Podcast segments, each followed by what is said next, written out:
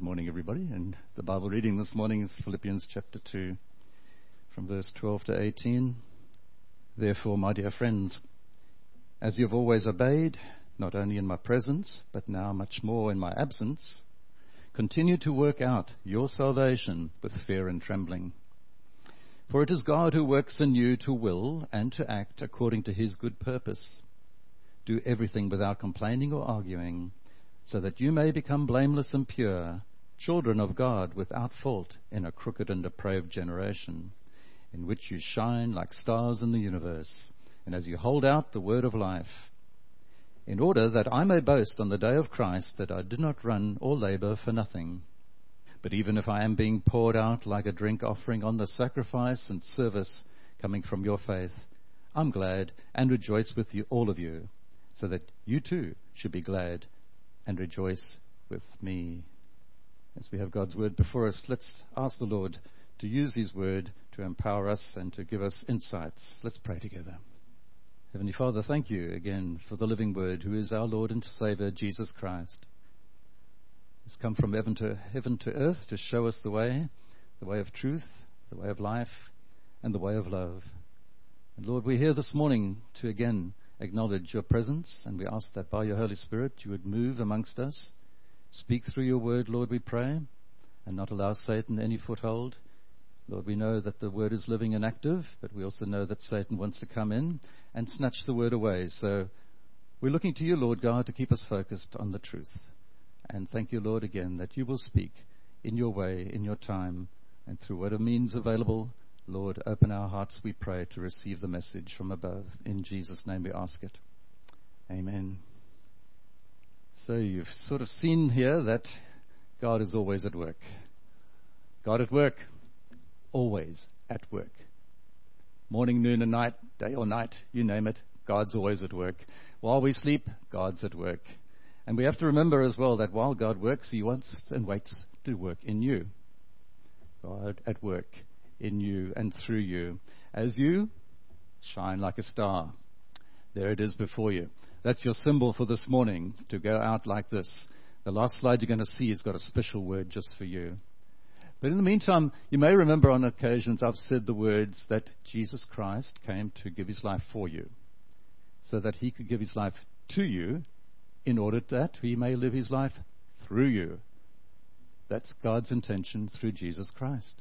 It's a gift from above, and that's God's pleasure and His presence. So, if you have the Spirit of Jesus Christ in you, you are alive and well. But God is also alive and working within you there. And you have to have the sense of when God says something, you will listen because our Father in heaven is one who speaks to his children, as perhaps many who are blessed with children have also had to speak to their children because without written words or spoken words, not much of a message actually gets through. And I can give you all kinds of sign language, but you probably wouldn't actually get the gist of what I'm talking about here. So we live in obedience to God's way. God at work. Don't go through life singing Sinatra's song, I did it my way. That's not the way God would like to have it done with His children. His children are to be obedient. His children are to ask, Lord, what is your way? So if God is always at work in us, the word here this morning is well, there, my dear friends, as you've always obeyed. Always obeyed? Again, for those who are blessed with children and those who are children, who's been a child once before? Did you always obey? Who said that? Oh, I was going to say, gee, I want you in my household. always obey. You know, it's, it's interesting, that word. Uh, if we didn't have the word always in front of it, we'd probably say, yeah, we do obey. But always obey? That's a tough call, isn't it? So, all right, let's let's be honest about it. We don't always get it right. But the, the word on this uh, occasion here, the word obey, is actually one of those. It comes as a sort of composite, and the composite basically sort of suggests that as you hear, you recognize the authority of God who's speaking. Notice you hearing it, and it's God's word, and that's where it all comes from. There's no actual word here in Greek that says obey. The word is actually you will hear and you will listen and you will recognize that you should obey. It's insinuated. So did we always obey when we heard our mothers and fathers or other people telling us what to do? Probably didn't. Probably didn't recognize the authority that came with it. But that's what God's about. When He says something, it comes with the authority, and it comes through the authority of Jesus Christ. And this word, when we're talking about obedience, it's not like, oh, yeah, I'll get to it, God. Just, you know, wait a moment. Like last week we heard about Jonah. I mean, he was a guy of second chances. He heard the word of God quite explicitly saying, Go to Nineveh, and Jonah took the other direction away. He heard, but he did not obey. And look where that landed him in the drink. So the word again means that you are going to be fully compliant when you hear it. You're going to be fully responsive. And when you hear it, you'll say, Yes, Lord, like Abraham. Hebrews 11 tells us by faith. Without faith, you're not going to really go the way forward that God's asking us. But by faith, when called, Abraham obeyed. And where did that lead him? Went, he went, and even though he didn't know where he was going, he still went because God said it's that direction. Going but not knowing. So Linda and I, nearly three years ago, had an opportunity to also go but not know what was on the other side. And I think, in all fairness, you know, we sometimes get directions and we're sort of saying, Is that really you, God? Can I trust the word? Even though perhaps it wasn't God speaking out of the heavens. But the word took, came to us saying, There's an opportunity. Why don't you consider it? And all fairness, we did consider it. But it went something like this in the email conversations Dear David, Linda and I would like to thank you for considering us for the position at Wangaratta. We recognize that this is a great opportunity to do life in community and appreciate the opportunity that it offers. As we've sought God's will regarding this position, and after speaking to family and friends, we've concluded that this position is not our fit and His will for now. That's a brave statement. As much as we have a passion to share the life of Jesus in our community, we have seen that we are still needed where we are. For the sake of extending His kingdom of both family and friends, We'll be praying that the person or persons of God's choice would become evident as they will respond obediently. So, what am I doing here this morning? David's reply Dear Bernard and Linda, that's one of the nicest letters of no thanks I've ever received. Even made me feel good. Uh, I would have loved to have you involved in Wangaratta, but I'm so pleased that you've reflected well and sought appropriate guidance. And here I've underlined this. I trust that you have heard God's voice well, and I wish you all his best in the pathway ahead. Thank you for your prayers and best wishes for the possibilities at Wangaratta. I trust that you've heard God's voice well. Well, here we are. Uh, but, okay, in all fairness, didn't come easy, and you're allowed to question, and you're allowed to have your doubts, but at the end of the day, God's will will be done if you are willing and obedient. So that was a sort of start of a journey, and we heard God's word well eventually. So don't get upset if you get it wrong slightly the first time. God is a God of second chances. Even last week we heard about Jonah. God didn't say, All right, you jumped in then. Good luck. You can carry on swimming. No, He brought Jonah back up, put him back on track again. This morning we're going to close with a, a song that you are not going to know. Uh, it's written by a young guy called Michael, and it's called Disciple. And it actually talks along the lines, basically, it's called Learning on the Go. Learning on the go basically means I'm going to follow you, Lord. I don't quite know what this is all going to be about, but I'm willing to follow you and learn on the go. So one of the words that are going to come out of this song that you're going to hear later on is, Use me, Lord, to do your will. Use me, Lord. I live to serve you. So here it is. There's an invitation. Come, follow me. Living Jesus is called to discipleship. Now, this call to discipleship is basically what the writer here, Paul, is talking about in verse 13 and, and from 12 on that you work out your salvation with fear and trembling, for it is God who works in you to will and to act according to his good purpose. It's quite exciting working for God. I think that's what the impression is. Is not a fear that, oh dear God, if I get this wrong, it's going to be lightning and bolts and that'll be me done. No, the fear is, wow, I'm working for an awesome God, and He wants to work with me. Now, who would have thought that somewhere along the way, between fear and trembling, we could be excited about working for God? And the fear of the Lord, as Psalm 111 tells us, the fear is the beginning of wisdom. We got to understand what is God all about. Wisdom, one of those wonderful abstract things that God gives. The more you understand God, the more you follow God, the more you learn of God, the more that He gives wisdom and insight. Psalm 2 also tells us, serve the Lord with fear and rejoice with trembling. And so there's some sort of interesting connections there. As you serve with this awesomeness about God, you also then will be able to rejoice and say, Yes, Lord, thank you. And I think the time of praise as well is, you know, we, well, it is one of those things you sort of tremble, think, wow, how did God get that one right? We've got to ask God, uh, because it is He who works in us. And if God is working in us, what can we expect?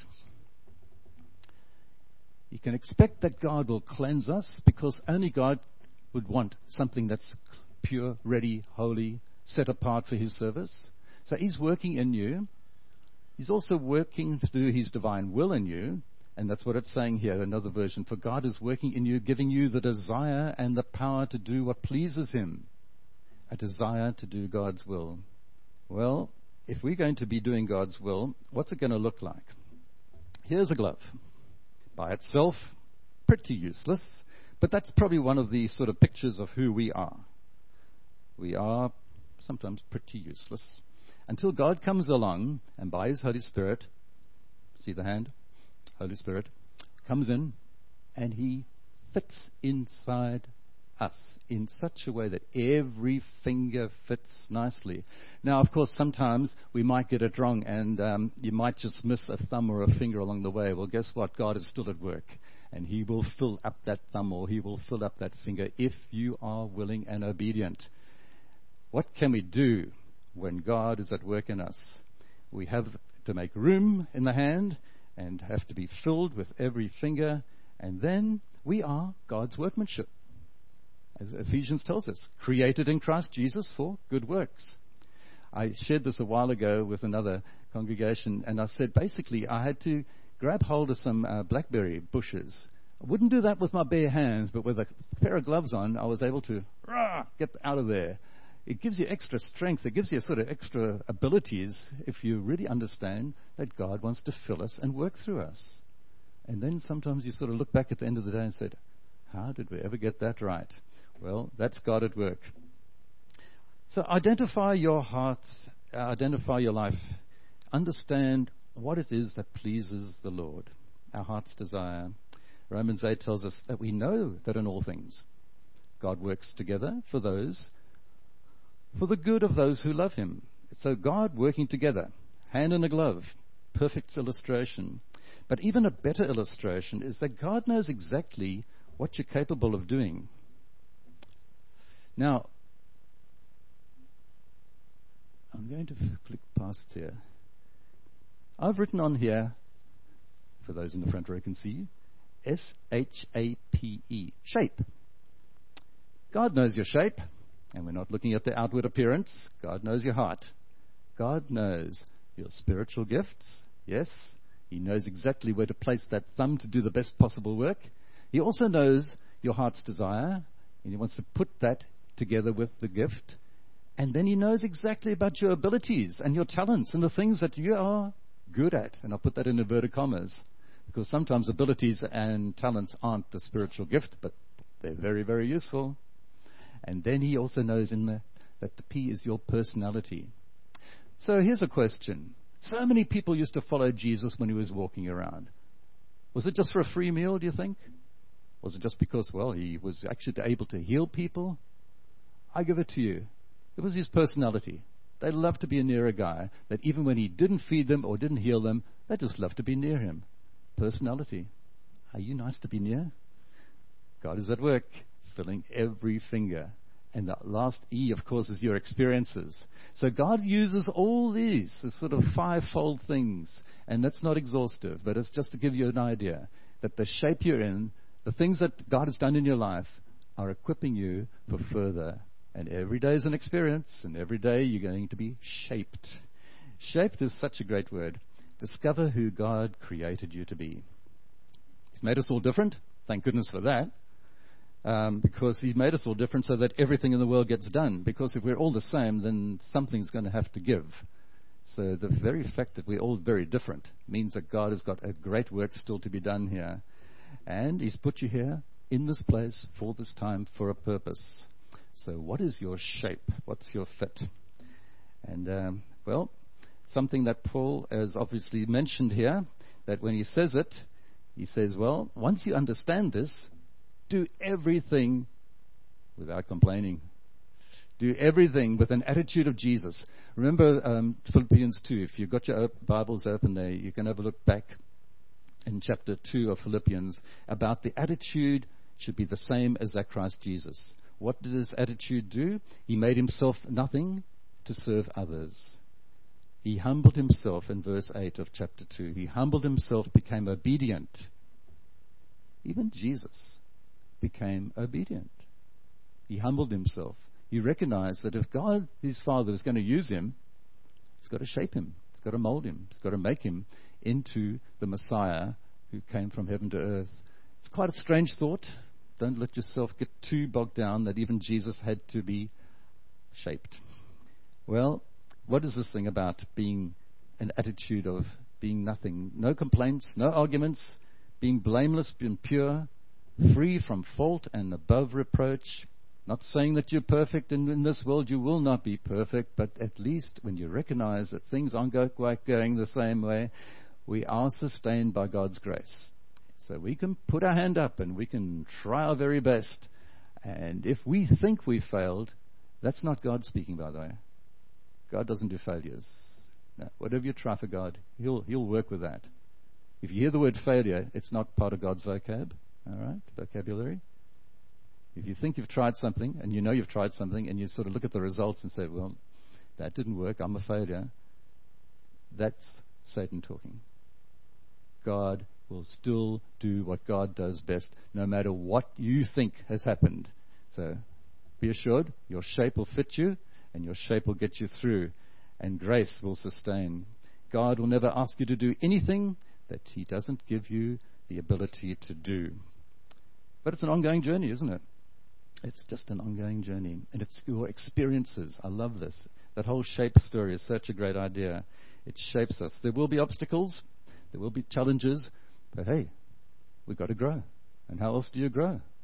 Through obstacles and challenges. And saying, All right, Lord, Maybe I need to ask him more about what is my heart, or need some more understanding of my abilities. But that's all right. You know, in the in the message version, in Romans eight twenty nine, I've got to read this. I love the the translation sometimes. God knew what He was doing from the very beginning. He decided from the outset to shape the lives of those who love Him along the same lines as the life of His Son. Hear the word shape? We see the original and intended shape of our lives in Him. I'll read that again. We see the original and intended shape of our lives in Him. That be Jesus. He humbled Himself, He became obedient. That's what God is looking for humility and obedience. And then, as Paul finishes off here, after having done everything without complaining and arguing, we shine like stars in the universe. Wow, what a privilege just to go out there and shine for Jesus, which is exactly what it's all about in Christmas time, isn't it? There's a star. It led people along the way to Jesus. From far they came. So, who are you going to be able to lead on the journey to Jesus over this Christmas time? Be a star. Illuminate. And be poured out, as it were, because, well, that's what Paul was all about. He basically said at the end of it all, look, I'm happy just to sort of pour out my life if it's going to bring God glory. And he rejoiced even through the tough times. He just knew that there was no failure in God's economy. Wherever Paul was, whatever Paul did, it was God working in and through him. Shine like a star where you are. One of the words that you're going to be hearing just now in this song is it says, Then the darkness disappears, and I see the light that keeps on shining. You know, you're going to be wanting to be squished out your little light may not always be that bright. But that's okay. That's one thing darkness cannot do is overcome the light. So you're going to go out this week, this weekend and all, and you're going to hold on to the word which it says here, and you're going to hold out the word. That's quite interesting actually as we just look back on this here in verse 15. You shine like stars in the universe as you hold out the word of life. And if you look at the bottom there, it tells you also that you're holding out the word of life. So hold on to the word, that's Jesus Christ, and hold out the word, which is his invitation to everybody. If you've heard the invitation through Jesus Christ to come to him and follow him, that's an invitation that he extends to everybody. Why not we be the same position there as well? And hold out the word and hold on to the word. Jesus is the living word. So here's your word for the end of all things. Illuminate. What does it mean? Well, basically, as we've been saying, shine like a star. Wherever you go, you're going to make a difference. You're going to illuminate, not of yourself. This is God working in and through you. But imagine going into every situation and so saying, I'm going to sit here and I'm going to illuminate and see how God works in me. Now, some of you are more radiant than others. That's okay. We'll work on that one as well. But hey, what a difference we can make if we just go out there and say, Lord, use me to illuminate, just to bring light, to bring hope, hope into some dark place as well. God working in you, giving you the desire and the power to please Him. What pleases the Lord? What makes God's heart happy? when you shine for Jesus, when you're illuminated. I'm going to ask Steve if he would play that song for us now. It's called Disciple. I want us to look at the words, use the words as a prayer for ourselves. Show me how to follow your word. Take all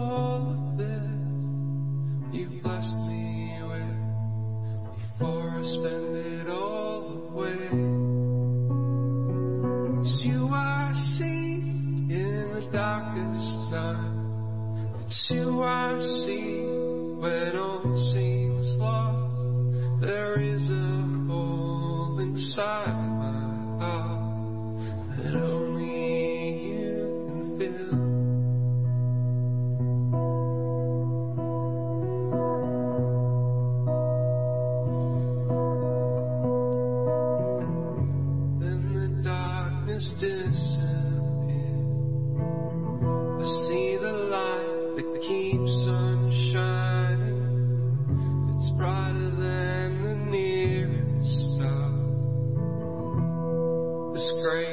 is overwhelming, and as my sorrows